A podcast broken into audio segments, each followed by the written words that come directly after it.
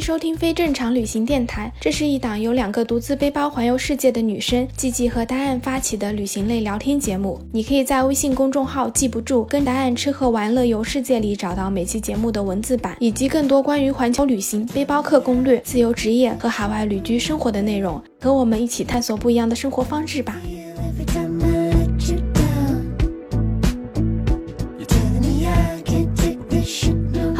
好，我是季季。我是达燕，欢迎收听非正常旅行电台，这是一档横跨南北半球的旅行播客，带你用声音环游世界。之前咱们评论区就是有好多好多小伙伴呼吁我们俩来讲一讲国内的旅行，所以接下来几周呢会来跟大家讲一讲，就是很多人心目中觉得一生一定要去一次的旅行地，那就是西藏。嗯，对我去过两次西藏，一个是很小的时候，小学的时候跟家人一起去的，嗯，然后呃，最近的话是两三年前，因为工作的原因，因为我不是在酒店就酒店集团工作嘛，嗯然后我管的有一家酒店是在林芝，所以又去了一次林芝。等于你是公务出差去的林芝。对对，但是因为那个酒店就是他们的同事也特别热情好客，所以在那边就是开了两天会了以后，在那边多待了几天，然后他们带我们到处都转了一转。那也挺有意思的。对的，你呢？我是在一四年的时候，我大学毕业前，然后就有点像是我毕业前旅行吧。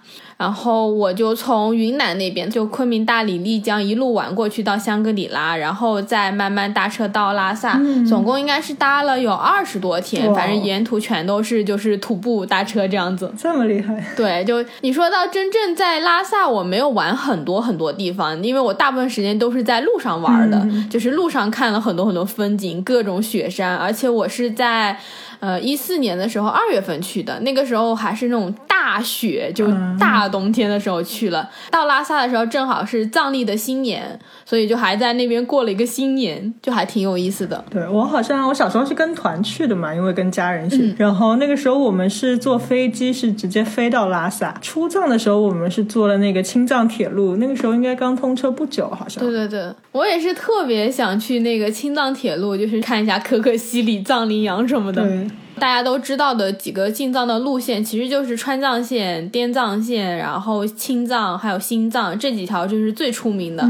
我其实一直都想说，我能不能四条线都走一遍，因为像川藏线的话，它其实就比较险，嗯，特别是七八月份的雨季的时候，就会很多泥石流。滑坡啊什么的。对对对，山体滑坡特别多，但整个川藏线应该是几条线路中特别好看的一条，因为它可以路过很多那种险阻，像什么怒江十八拐，嗯然后还有各种就是悬崖之类的，就风景特别好。对的，因为四川本身也有特别好的风景，特别多的东西可以看。嗯，对的，而且它很多海拔地方其实已经很高了。嗯，对的。像稻城啊那些地方都已经海拔四千多了，就是跟青藏高原那边其实差不太多。嗯，是的，而且像川藏线的话，就暑假的时候真的太多人骑行三幺八国道了，就是超级超级多。我几乎身边比较热爱旅游的人，他们都有一个梦想，就是能够骑行三幺八国道，然后从成都骑到那个拉萨。哇哦，要骑多久啊？那个一般少的话一个月，然后可能久一点的话就两个月。单程还是往返？一般他们骑行的话，很少会骑往返，就是你可能从成都骑到拉萨，你就再也不想骑回去了。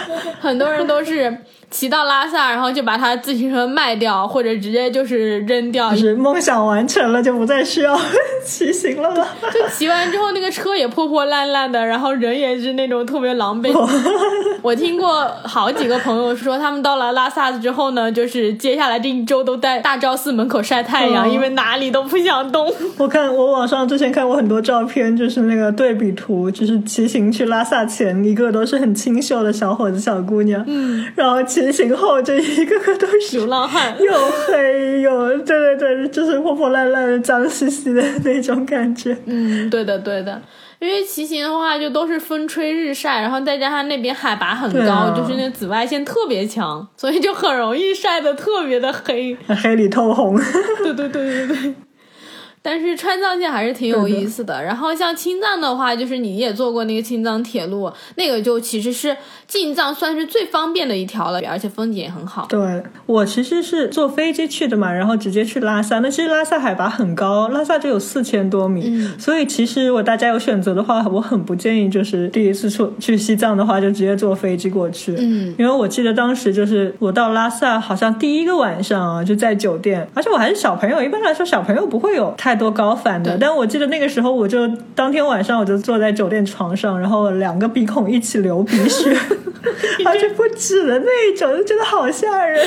哎，你这也太惨了。但确实是的，就是不太建议，就如果从来没有上过高原的地方，然后你不知道自己会不会高反，就不要第一次去就坐飞机，因为突然那个海拔变化太大了，很多人会就是受不了，然后会高反。对，而且其实我去之前都有吃红景天呐、什么东西的，然后没用的。这个可能真的要看个人，还要看你当时的身体状况。是的，是的。虽然很多人都会建议说要吃那个红景天，但那个只有达到一个预防的效果，它并不能保证你去了之后不会高反。对的，飞机的话，可以从拉萨飞回来，从拉萨飞很多地方的那个机票都特别便宜。我之前买过三百块钱从拉萨飞到重庆的机票，哇哦，比火车便宜多了。因为从拉萨出去的火车就是开的时间都很久，很多都动不动就是二十几个小时的，所以你坐火车的话时间又久，然后那火车票特别贵，嗯，基本上都是四五百以上的。如果你要买个卧铺的话，就还不如买飞机。其实这几条进藏路线里面，我自己特别想走的一条，其实就是新藏线，就是从新疆去西藏的。也有很多人是从西藏去新疆，新藏线是属于特别特别荒凉的一条线，就是平时那种货运的车也很少，然后它会经过那个西藏，就是阿里啊、日喀则地区，就是那一整片都属于西藏，整个都是相对落后一点，然后人也少很多的一个地方，所以就整条路上就人特别特别少。嗯，是不是还有什么很多沙漠啊、戈壁啊、草原呢？阿里那边有很大一片的无人区，然后到新疆这边的话也是海拔很高的，因为它是到了新疆叶城，就和田喀什那边，所以那边海拔也很高，然后都是山。就来往的车辆特别少，但是那个就风景特别好，因为会路上会经过好多就是西藏的那些神山什么的，可以看到珠峰，就离珠峰大本营也会比较近，所以那条线就是特别漂亮。但是搭车的话就挺难的，因为就是车特别少。嗯，是的。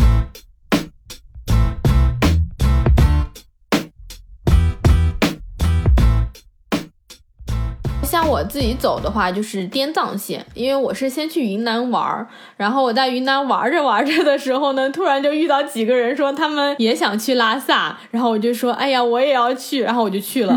我当时去云南的时候，我是有这个打算，但是我并没有百分之百确定说我要搭车去西藏，因为呃二月份的话，我很怕就是到时候会搭不上车，就下雪什么的，我就是属于那种走着看。结果走到香格里拉时候，之前有讲过，就正好碰到一个男生，他也是要搭车的，所以我就跟他一起，然后我们俩才搭车去的西藏。嗯，那你来跟大家讲讲你的故事。云南的那一趴我就可以先不讲，我就直接从德清开始，因为德清的话基本上就是离西藏很近了。德清是在嗯，他在那个梅里雪山那边，就是香格里拉过去就是德清，嗯所以我的正式的就是进藏的路线应该算是从德清开始的，因为我从德清的时候，我们遇到了一个土豪老板。然后那个老板就包车，嗯我之前有讲过，就是我们在德清那天晚上跟这个土豪老板喝了一晚上的酒，后来老板就是说好，我就带你们去西藏，嗯他就包了辆车，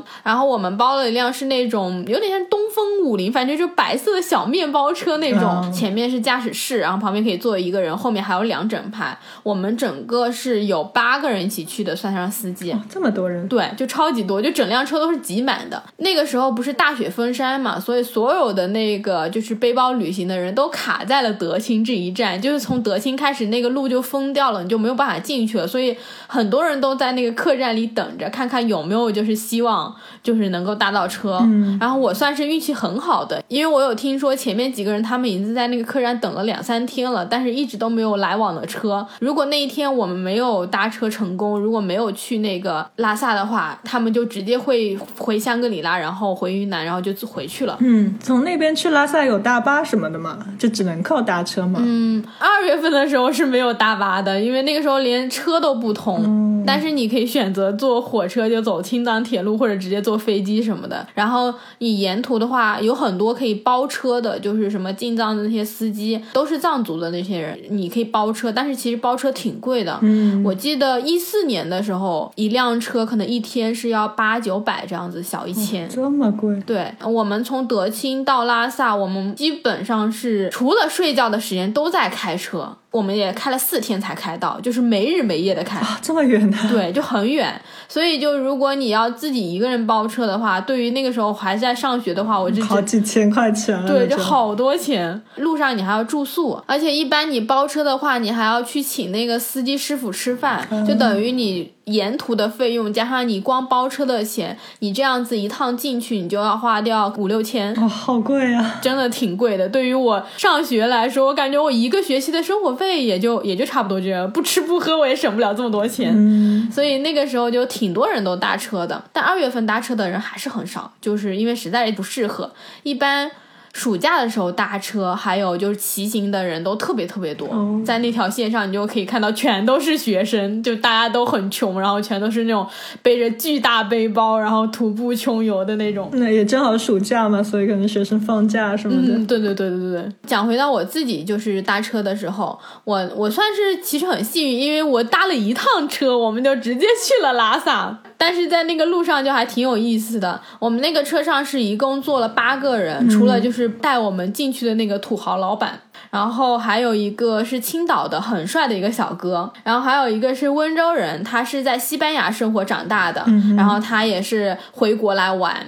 还有一个就是我在香格里拉那个客栈碰到的那个男生，他现在是个摄影师。反正就那个车上也挺神奇的，每个人都挺有自己的故事的。然后还有一个是女生，她是来自东莞的，她是一个 dancer，她才十八岁，这么小。对，很小，我还挺佩服她的。我们是在那个从香格里拉搭车到德清的路上碰到她，有点像是捡到这个女生，她就一个人背着包在路上走。嗯然后我们就问她说你什么情况，然后她就说她要去西藏，这是她第一次旅行，哦就他从来没有出过广东，然后他第一次旅行就一个人背包，然后来了云南，然后一个人背包徒步要去西藏。挺厉害的。然后我们后来就是带上他一起。那个土豪老板，我们在遇到他之前，他已经去过一次拉萨了。就他去完拉萨之后，然后飞到了那个德清，在那个客栈待了几天之后，又碰上了我们。又回去，对我们跟他说，你能不能就是带我们去？然后他又包车带我们去了一次拉萨。天哪！所以他是刚刚去完回到德清，然后又带着你们再去一次哦，对的，对的。啊？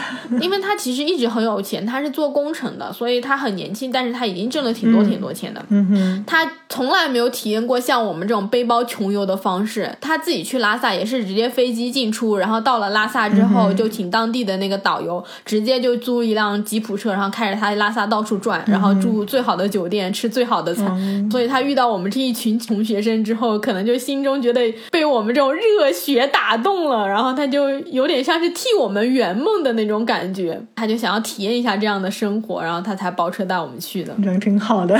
对我们是超级开心。我记得印象特别深的时候，是我们第一个晚上，我们住在了一个好像是叫巴素还是叫波密的一个地方，反正这两个地方离挺近的。我们就开到晚上，而且因为冬天的话，其实西藏天黑的特别特别快，可能六七点就已经是晚上了，就很黑了。我们大概每天晚上都要开到九点十点，就是尽量的赶路，因为那个老板他。还要回去工作，所以他说他没有那么多时间。就除了有一些特别漂亮的地方，我们可以停下来拍拍照什么的，但是如果中间只是路过一些城镇的话，他就说大家尽量少停。所以我记得那天晚上我们就住到那个特别特别偏远的一个地方，就是你站在那个公路上，两头一个房子都没有，唯一有的一个地方就是我们停下来。然后就是吃饭的地方，它就是一个小房子，然后有有点像是以前那种什么大巴停靠的那种什么小卖部客车饭店的那种感觉。然后这里有个饭店，你可以吃点东西，然后旁边就有一个呃客栈，都算不上客栈，它就是一个小木屋。然后也是也是一个藏民开的，我们就进去之后问他多少钱，好像一个晚上是三十块钱，好便宜啊！特别便宜，但是特别特别的简陋，所有人都是睡在一个屋里面的，都不是床，它就是一个炕一，个炕什么概念？有床垫吗？有床垫，但是那种床垫是被褥的那种，嗯就是它立了一个炕，然后炕上面铺了几层那种厚的棉被。嗯，但是那个棉被都已经很脏，脏到你就是不敢去碰，那个棉被都是黑色的，天哪！就特别脏。所以就是基本上搭车进藏的人都会自己带睡袋的，因为沿途的住宿很多都很差，条件很艰苦。对对对，就还挺艰苦的。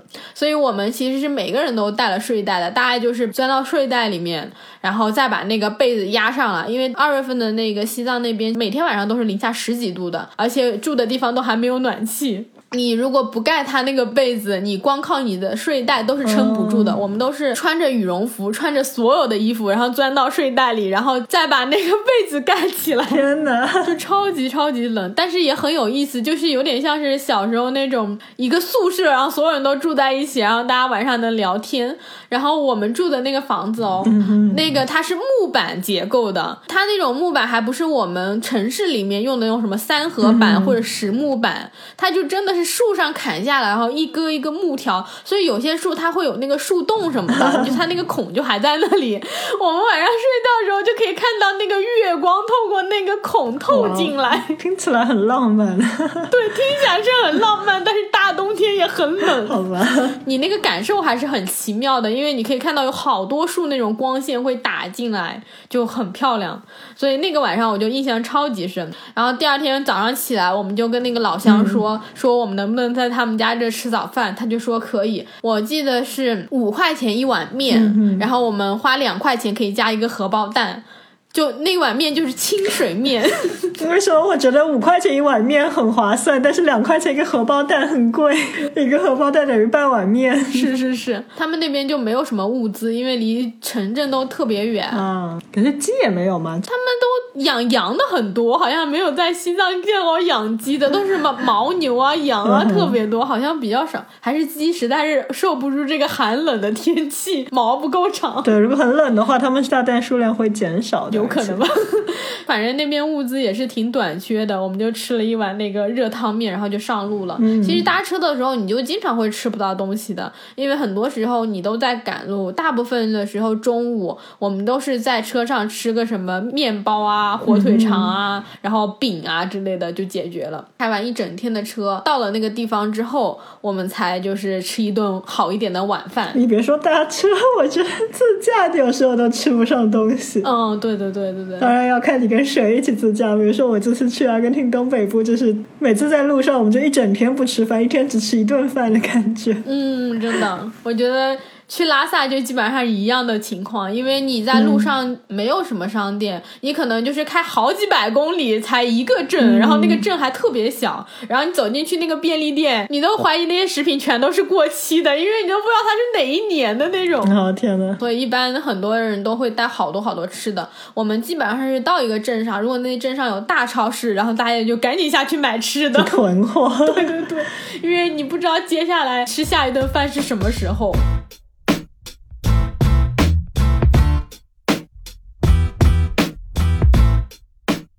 从那个漏光的小房子出来之后呢，我们第二天就直接到了那个仓都。仓都就是从云南到那个西藏，他们有一个分界的界碑，然后他立了一个有点像是那种我们那种门牌的那个楼的那种感觉。嗯然后旁边有一个碑，就是已经说是西藏地界，很多很多人都会在那个地方合影留念，因为你在那里就是啊，我终于真正到了那个西藏，特别像那种什么骑行川藏线的，因为你从成都骑到那里，可能就已经骑了很久很久了。所以超级多人在那个门牌上留言的，因为那个门牌就被留了太多人的签名，所以你想要找一块空地就非常非常非常的难。我们那个时候不是开了那个小面包车嘛，然后那个司机就给我们出了一个主意，说我把那个面包车停在那个门牌底下，你们爬到车顶上去签。哇哦，所以我们就每一个人都下来，然后爬到车顶上，然后拿马克笔把自己的名字签上去，然后大家就在那里拍照留念。因为真的是你搭了很久很久的车之后，突然到那里就还挺感动的，好像就到了一个目的地。虽然从昌都到那个拉萨还有很远的路，可是就感觉哎，好像完成了一站。你们为什么要把目的地定在拉萨呢？因为我觉得，如果像搭车的话，一般人人家会一路玩上去，而不是说好多天搭车就一直到一个地方。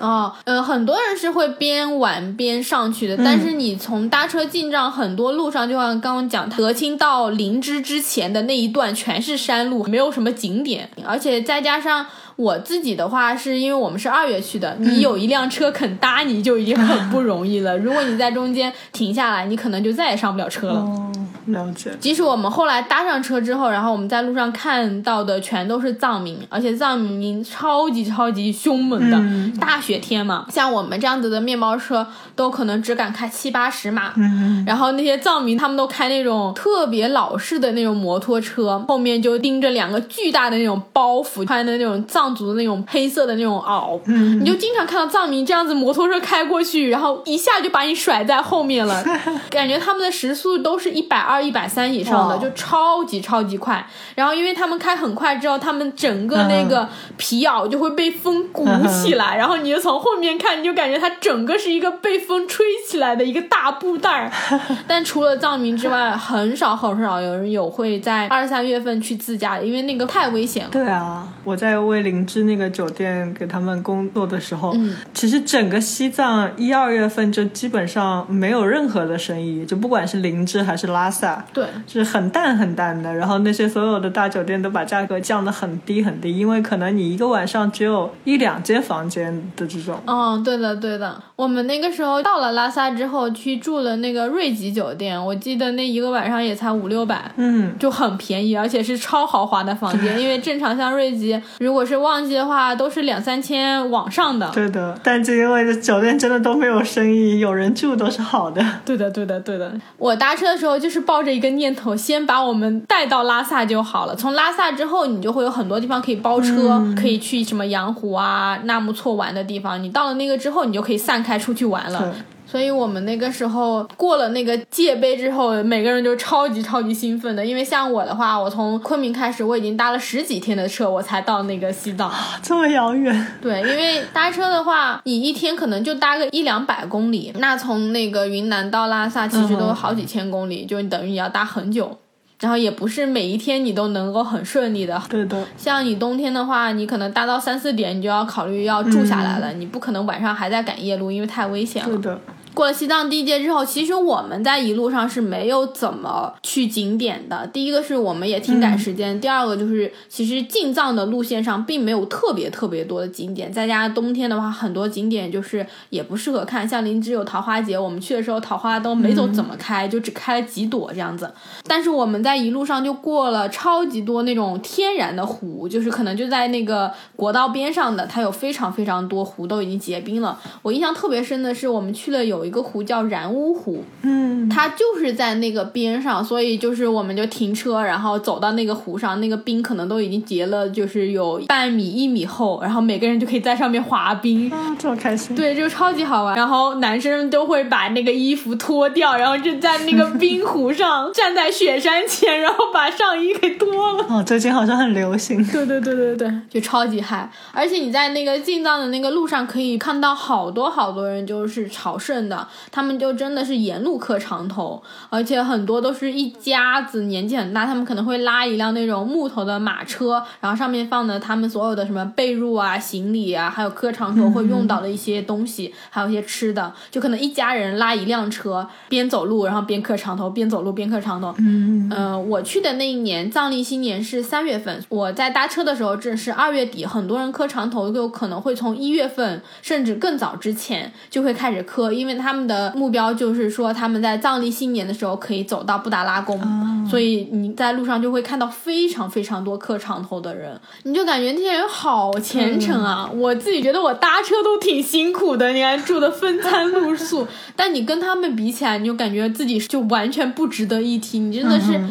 走三步磕一个长头，走三步磕一个长头，而且长头是整个人要趴到地上去磕的。嗯对，我也记得我小时候去的时候，我就在那个大巴上面，然后就看到很多人就是一路磕长头磕过去，然后很多人就是额头都已经磕破了，就觉得特别特别的虔诚。是然后当时听说好像很多人就是住的远的，可能还会走一年才走到拉萨这边。对的，住在西藏的人，他们心中一个很大的梦想就是一辈子一定要去一次那个布达拉宫。嗯，然后像很多西藏就是比较穷的地方，像什么山南啊、日喀则那些地方，他们就很穷，你可能真的是。要攒很多钱，就对他们来说攒很多钱，你才能够攒够你的旅费，才可以去一趟拉萨。特别是一些老人家走路又走很慢，他真的是要几个月甚至是一年，然后才能走到那个拉萨。对，而且就是像他们这种三步一磕头的话，就不像我们平时走路本身就会更慢。而且对他们来说，你是不能用坐车这种方式代替的，你只你只有这样子一步一步磕长头过去，这才是真正的虔诚。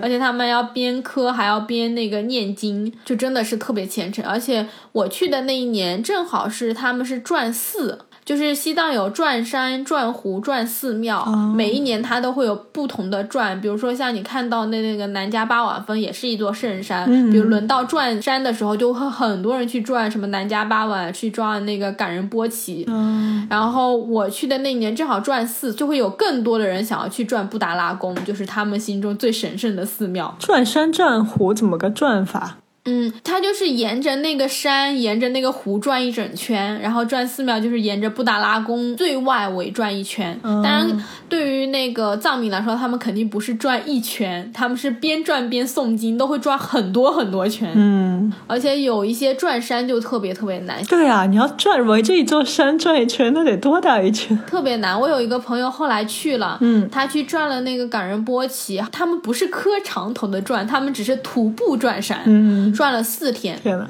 而且海拔很高，可能有一高的地方就快四千多，那你转起来就是那个氧气就会不够，嗯然后你走路比你平时就会慢很多很多，会特别累。他们就是背着行李，然后帐篷、吃的，转了四天才转完那个山。哇，好佩服。所以我觉得这也是另外一个可能你去西藏之后会对你感触特别大的，就是你会看到他们对于信仰的那种虔诚的程度，就对你自己来说是一个特别震撼的事情。嗯，对的，就感觉心灵会被净化。对，我觉得那个冲击力是很大的。即使我或多或少都听过一些什么西藏很多人很虔诚，但你听过跟你真正的见到他们，真的就是在那种什么泥地上磕。嗯像我冬天去的时候，那个地上都有好多雪水化掉，那个真的是很脏，他们还是照样磕。嗯我觉得我这辈子都做不到这种程度。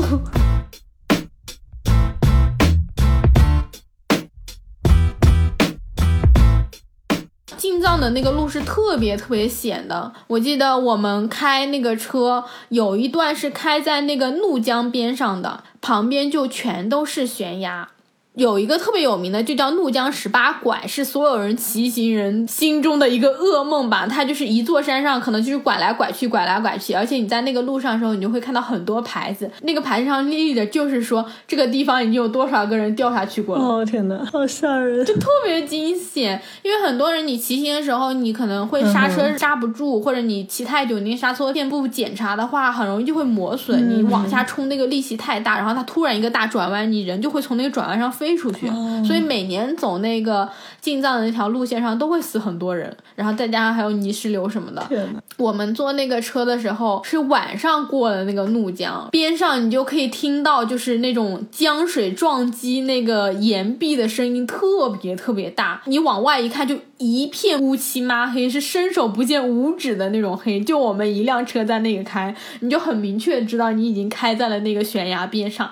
但好在就是我们可能看不到外面就是那种万丈悬崖，所以心里还好一点。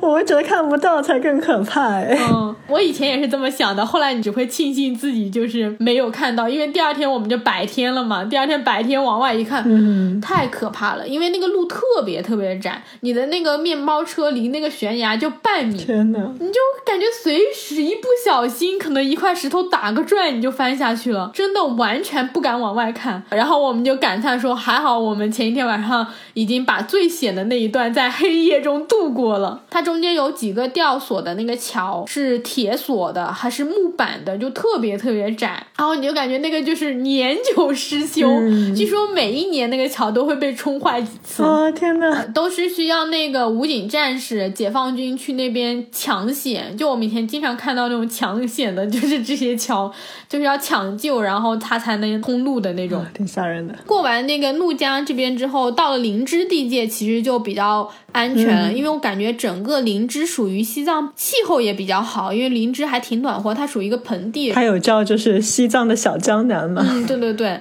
你进了灵芝之后，你就突然发现，哎，不一样了，就是没有那种特别险的那种雪山，然后路上也会有一些什么桃花树什么的，像是一个小城镇，就繁华了很多。嗯，而且像灵芝的话，你应该更清楚，有灵芝什么桃花节之类的，好像很多人三月份的时候会过去那边。对对对，灵芝那个桃花节一般来说是三月底四月初，但每年会有点不一样的，主要看花期。然后其实桃花开的最旺的时候也就一两个星期。嗯对如果大家要想去灵芝这边看桃花的话，一定要提前去把这些住宿啊、机票给定了，因为真的是很贵很贵。因为我以前是给这个酒店定价的嘛，所以桃花期的时候是可以差不多卖到最贵的时候的。而且如果你订晚了的话，不管是飞机啊，还有酒店啊，你可能都订不到了。就林芝其实它是有个机场的，嗯但是如果到时候你订的晚了，比如说从成都飞到林芝，其实也就一个小时还是什么的，很近的嘛，然后都要四五千块钱的这种。哇，这么贵。对，所以 如果大家要去看桃花，一定要把所有的东西提前订好。嗯，对，我有听说，他们说林芝桃花节的时候，就是整个西藏最贵的一段时间。对，会的，因为真的真的很美。我是没有去，但是我看到很多当时的同事就在那边酒店的同事拍的很多照片，真的是很美。嗯，然后满山遍野的粉红色的桃花的那种，很仙。哦，对，我到林芝的时候已经快二月底了嘛，因为我们也搭了很多天车，然后那边就是路边开始有一些零零碎碎，可能开的比较早的桃花，就已经在路边可以看到了。然后我就看了一下他们的宣传的那些海报啊什么，就是感觉就漫山遍野都是桃花，就觉得超级漂亮的。对我还挺想去的呢。嗯，我也挺想去的，我就想说什么时候可以再去一下。我自己是很喜欢林芝，因为我觉得林芝的气候就特别好，嗯像我走整个滇藏线的时候，你都会感觉到特别特别的干燥，就每天要不停的抹护手霜、润唇霜，然后你就会觉得你的整个鼻孔都是很干的，就呼进去那个空气都会让你觉得又稀薄又干燥，就很容易就是会流鼻血啊什么的。嗯但到了林芝之后，你就感觉那个空气的那个湿度变高了很多。嗯，对，而且灵芝海拔也比较低，对对所以蛮舒服的。就是如果你进藏的话，你先到灵芝，其实要会比先到拉萨要感觉要好很多，哦 就先缓冲一下。是的，我在林芝的时候，我去了一个地方叫那个巴松措，嗯，我觉得那个巴松措超级超级超级漂亮的。对，巴松措就有点像瑞士的感觉，对对对对对，就这种山啊、湖啊，然后那个湖很平静，然后那个水的颜色也很漂亮。对，它的那个水的颜色是一种碧蓝碧蓝的颜色。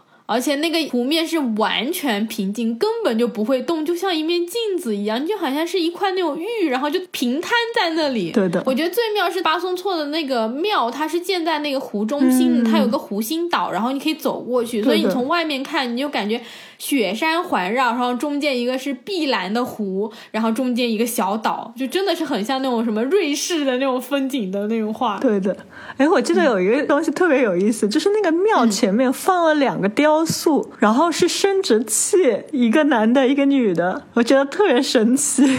哦，我我没有什么印象了，对我当时印象还挺深刻，我想，咦，怎么会有这个东西？有可能是那边也有他们自己的那个崇拜。对，我去的时候是因为人特别少，我们应该是整个景区唯一的游客。然后进去之后就只有那些僧人在那边念经，然后旁边有超级多那个经幡，就整个庙都挂满经幡。然后他们还在做那个脏巴，就是拿来供奉什么的。然后我们就去拜佛。嗯，我们不是有一个土豪嘛？土豪老板就非常慷慨，他去每一个寺庙都捐钱。在我们认识他之前，他不是已经去了一次拉萨吗？在日喀则那边有一个寺庙，好像叫绒布寺，是属于整个拉萨最穷的一个寺之一吧。他在那里捐了好多好多好多钱。然后他去了那个巴松措之后，他又给了那个师傅很多钱。都没有到特别多吧，就是他出手很大方，他就一给就给好几百。但你想，正常我们也给不了这么多钱。对啊然后那师傅就特别好，就每人送了我们一个他们就是进贡过、就念过经的那个糌粑。嗯，糌粑就吃起来有点像我们的窝窝头的那种感觉，就很多什么青稞啊，然后杂粮，嗯然后面，然后和在一起，有一点甜甜的，还挺好吃的。然后还给我们每个人都送了哈达。嗯，最好玩的是什么？我们不是有一群男生吗？我前面还讲他们在那个然乌湖就开始脱上衣了。然后到了那个巴松措之后，那个巴松措的水是可以见到底的，特别特别清澈，就在那个庙两边。然后我们就问了一下那个师傅，能不能下去游泳？会不会不尊敬啊？师傅就说可以，因为在他们看来那个是圣水，那个是很纯洁、很纯净的。哦，但是是寺庙边上的一小片，你不能游到湖里，湖里很深，所以那几个男生就把衣服脱了，直接就跳下去了。我觉得那个有零下十度吧，天哪！我感觉这种事情也只有就是那种上大学的时候才干得出来，就像大学男生宿舍就会一起干一些傻事。其实我也干过。我这次对就是在阿根廷那个巴塔哥尼亚那边，然后还有就巴里洛切亚那边，他们那个湖水啊，还有它的那个河，嗯、溪水什么都是冰山融水，所以都是很冰很冰的。哦然后就我跟几个朋友也有下去过，就真的是。很冷，就是下到上就会冷到你皮肤都痛的。嗯然后我有一次去到有一个地方，就是它那个水是很深很深的，啊，但是也很清，就完全是绿色的。然后你可以直接就看到湖底的那种，都不知道有多少米。然后后来我就有穿了泳衣跳进去，然后真的是那种跳进去那一瞬间，你就觉得就冰到不行，这真的是爽到不行，但是真的是一瞬间下去，我就立刻要要上来，就是一下去立刻就要上岸，不然感觉就会不行，不能待久。我其实也是特别想要去这种拍一下这种照片，因为我有看到过网上很多人他们去什么冰岛啊，特别冷的地方，然后就站在那种冰川前面，然后可能就是裸上半身，我觉得那个超级酷的。嗯哼，我倒没有专门去拍那个照片，但是有一次我也是去爬一个山，在那个巴塔哥尼亚，然后它其实也是有很多雪，然后它那个最后那个湖上面还有巨大的那个冰川飘在湖上面，所以其实也是蛮冷的。但是它最后那一个小时就是很陡的一个很大的坡，你要爬一个小时往上，然后又有太阳，所以我我就很热，然后我就一边爬一边脱衣服，就爬到 最上面看到那个湖的时候，我就只剩下我的那个运动的背心，所以基本上也是半裸的状态。哦，对对对然后那个时候我其实真的是觉得很热，真的 但是待了一会儿会儿就觉得冷，沉静下来就觉得冷了。哇，那真的是这种体验也是蛮好玩的。我们回到西藏，突然扯远了，扯到地球另外一半了对，我们俩这扯。但是我真的觉得巴松措超级美，甚至我觉得它的美的那个程度要超过很多。我后来去了羊湖啊那些地方，我都觉得巴松措要比其他地方都要漂亮，因为它就是小小的一个。我也特别喜欢巴松措，但是就是唯一让我觉得很受不了的，就是当时我们去的时候，其实基本上也是没有其他游客的。嗯，但是呢，他们就是在每一个角落里面，就是湖啊、寺庙啊，每一个角落里面都有放一个喇叭，然后那个喇叭就在单曲循环一首歌。虽然说那首歌其实还是蛮好听的，就好像说什么“巴松措，你是我最美的新娘”之类的，具体我记不得了。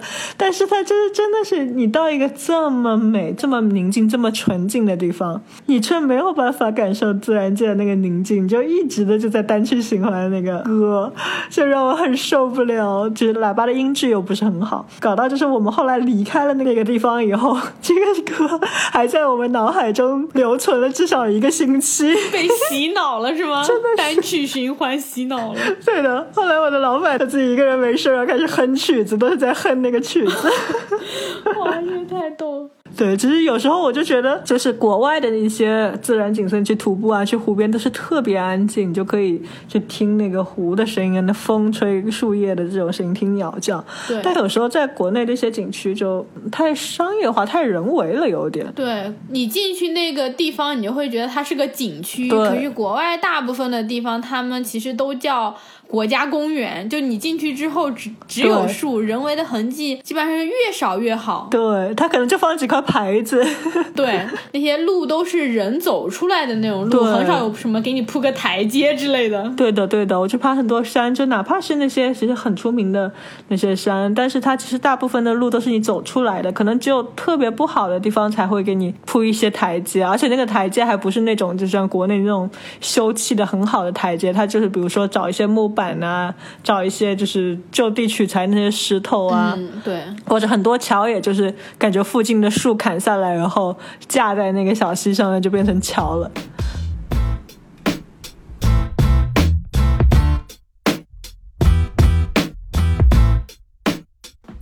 回到我搭车嘛，我们基本上从巴松措之后到拉萨其实就已经很近了，因为其实你到那边开车的话，就几个小时就已经到拉萨了。这一趟搭车算是我人生中搭过最顺利的一趟车了，就一下就到了拉萨。虽然就是前面和后面都很苦，但中间搭车的这个过程就还是特别特别舒服的。重点是我们到拉萨，我前面不跟你讲说拉萨酒店都很便宜嘛，然后我们有一个土豪老板跟着我们，因为中间你是没有办法有任何好的酒店，我们每天住的地方都很破。第一天最破，还漏风，然后后面的几天也差不了太多，最多就是有一个那种普通的房子那样子。嗯然后也没有办法洗澡的。整个搭车路上，我们搭了四天五天，我们都没有办法洗澡。大家最多就是能换一下外套什么的，你其实基本上就是都很脏。然后到了拉萨之后，你就感觉你头发都已经很油了，你头发都已经结块了。真的！我去德清的时候，德清还停水，所以我从德清开始，香格里拉到德清就已经搭了一天的车，然后从德清到拉萨又是四五天，就等于我基本上一个星期都没有洗澡。天哪！西藏那边海拔又很高，风又很大，你的头发就被吹得特别特别的干，就跟杂草一样。我到了拉萨之后，我连头都梳不开。呃，天哪！你还是坐在车里，你想想人家骑行的怎么办？真的是没有办法洗澡，而且真的很冷。然后到了那个拉萨之后，然后土豪老板就说：“不行，我们今天一定要住一个高级的酒店。”啊、所以你们一堆人就住了瑞吉。对，我们就去住了瑞吉，然后他就把我们所有人都带进去。他开了一个房间，应该有快七八十平，小一百平的那种。他就睡床上，我们所有人就打地铺，因为那个房间太大了。然后所有人都带了睡袋嘛，就每个人都打地铺。嗯哼，拉萨的第一天晚上，大家就立刻去买了一大堆的啤酒，然后每个人轮番去洗完澡之后，就在那里聊天、喝啤酒，喝了一通宵，因为实在是太开心了。就是好不容易到了拉萨，然后我们就通宵玩游戏，然后唱歌、喝酒。你们有喝青稞酒吗？然后我们有喝很多那个青稞啤酒，对，青稞啤酒，对，那个还挺好喝的。对的，我也觉得。后来到了拉萨，我们竟然每天都在喝啤酒。可是拉萨海拔那么高，你们每天喝啤酒不会醉吗？海拔高的地方喝酒很容易醉耶。其实还好哎，因为我们是一路搭车上来的，就已经很适应了。嗯从云南那边海拔就已经两千多、三千了，然后中间像我们去过比较高的山口，海拔都有五千多，就你蹦的一下下来，你就已经觉得自己头晕了。因为我还是属于那种好死不死，经常要在那上面就是想要跳起来拍一个那种公路的照片，所以我经常把自己蹦到头晕。因为拉萨整个布达拉宫海拔也才三千五，所以到拉萨之后就感觉也还好，没有觉得特别特别不适应。嗯所以我们第一天晚上到了，就每个人就很嗨嘛，就买那个青稞啤酒喝，然后买烧烤，因为实在是没有吃过什么好东西，在路上就基本都是以面包为主的，而且因为高原你知道吗，海拔太高了，所以很多东西都是煮不熟的。啊，对，我记得饭都煮不熟的那时候。对对对，然后那个面条就是特别的硬，我都要咬不下去，就跟那种面疙瘩一样，因为它煮不熟。然后到了拉萨之后，就是有比较好一点的饭店什么的，他们就有什么高压锅啊嗯那些，你就可以吃到一些比较好吃的食物。后来第二天我们就开始各自搬到青旅，回归到我们正常的穷游生活。人生这种疯狂的搭车，可能也只能有这么一两次，很多时候就是这种机遇也是可遇不可求的。是的，你为什么要找二月份这个时候去去？因为寒假，啊、但是你去之前没有想到会没有车吗？大雪封山啊什么的。你现在就会考虑很多，那个时候只会想说去去了再说，如果能够遇到搭上车就去，如果搭不上车就回来，反正就一定要去，先去了再说。嗯，对，因为其实我之前也听我们酒店那些同事说，经常就是在秋冬啊，有些时候就大雪封山，或者什么什么地方又不通了，然后一下就是十几天的那种。对。其实还是挺危险的。如果大家是想要安全一点的话，可以就是九十月份啊，或者暑假的时候去是比较安全的。对的，不然哪怕你自驾什么，可能都是去到半路，然后你得折返，因为真的是不通，你就没有办法继续。自驾特别危险，就是全都是那种特别特别深的雪，而且那个雪会结冰，就稍微化掉一点，然后那个路上都是冰，它不是雪，雪还比较好开，因为它不那么滑，但是结成冰之后就特别滑。对的，你到那边路上都会有那个武警在那边查岗的。如果你那个车不是四驱的，就那种四驱越野车，或者你没有那种防滑的那种铁链拴在你的轮胎上，你是不能通过的，是不让你走的。哦，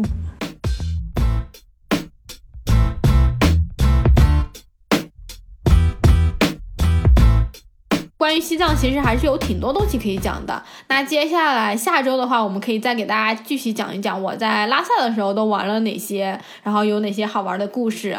然后我们下周的时候再聊。如果大家可能对于搭车或者说去西藏旅行有什么问题，想要我们俩分享的话，也可以在这一期留言告诉我们。那我们就下周六的时候继续聊一聊西藏，然后下周六再见，拜拜。拜拜。